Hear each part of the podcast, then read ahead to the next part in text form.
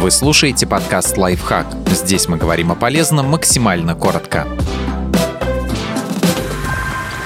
Как сдать билет на поезд?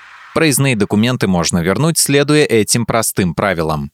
Где оформить возврат билета РЖД? В личном кабинете на сайте. Этот способ подойдет для электронных билетов. Важно, прошли ли вы электронную регистрацию. Если да, то сдать проездной документ можно не позднее, чем за час до отправления поезда с начальной станции. Если нет, сделать это разрешается до отъезда состава от вашей станции. Для поезда, следующего в дальнее зарубежье, билет можно сдать через сайт не позднее, чем за 6 часов до отправления с вашей станции, если регистрации нет, и с начальной, если есть. Если не укладываетесь в эти сроки, придется идти в кассу. Чтобы вернуть проездной документ, нужно зайти в личный кабинет РЖД и выбрать страницу «Мои заказы». Нажмите «Запросить статус билетов». После того, как загрузится подробная информация о поездке, нажмите «Оформить возврат». Если вы получили по электронному заказу обычный билет в кассе, вернуть его через сайт не получится. В кассе на вокзале.